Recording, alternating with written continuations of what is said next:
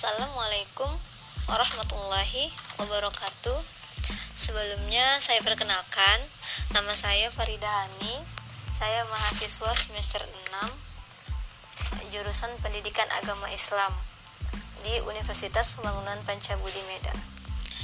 Hmm, Adapun tujuan saya membuat podcast ini Untuk memenuhi tugas mata kuliah yaitu media pendidikan.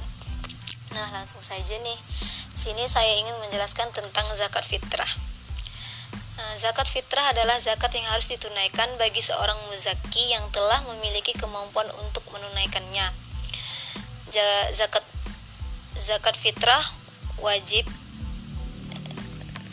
yang harus dikeluarkan setelah setahun yaitu saat bulan Ramadan menjelang Idul Fitri.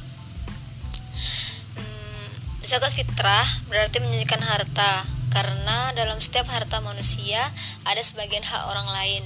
Oleh karena itu, tidak ada suatu alasan pun bagi seorang hamba Allah yang beriman untuk tidak menunaikan zakat fitrah, karena telah diwajibkan bagi setiap muslim, laki-laki maupun perempuan, orang yang merdeka atau budak, anak kecil atau orang dewasa.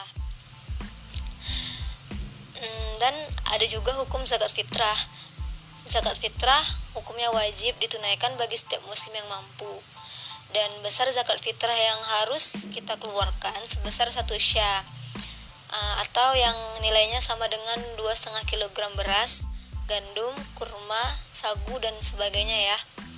Atau 3,5 liter beras yang disesuaikan dengan konsumsi perorangan sehari-hari. Ketentuan ini didasarkan pada hadis sahih riwayat Imam Ahmad Bukhari, Muslim, dan Nasai dari Ibnu Umar bahwa Rasulullah telah mewajibkan membayar zakat fitrah satu syah kurma atau syah gandum kepada hamba sahaya. Orang yang merdeka, laki-laki, perempuan, anak-anak, dan orang dewasa dari kaum muslim.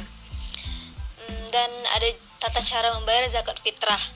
Tata cara membayar zakat fitrah dapat disalurkan melalui lembaga amil zakat terpercaya di Indonesia Zakat fitrah dapat dikeluarkan sebelum waktu sholat Idul Fitri di hari-hari terakhir bulan suci Ramadan. Hmm, itulah dasar pokok yang membedakan zakat fitrah dengan sedekah-sedekah lainnya.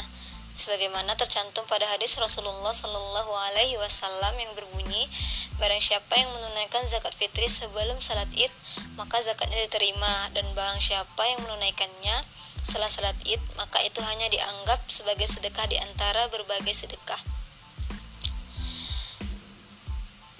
Dan selanjutnya dapat kita dapat menunaikan zakat fitrah e, diawali dengan membaca niat sebagai berikut. Nawaitu an uhriza zakat fitriana wa an jami'i ma yalzumini nafku tuhun syiar ana aan fardhu lillahi ta'ala.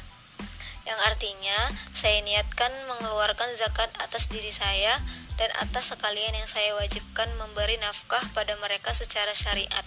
Fardu karena Allah Ta'ala. Uh, sekian um, penjelasan saya tentang zakat fitrah. Semoga apa yang saya sampaikan berguna dan bermanfaat bagi semua orang. Dan saya dan saya tutup dengan Wabillahi taufiq wal hidayah. Wassalamualaikum warahmatullahi wabarakatuh.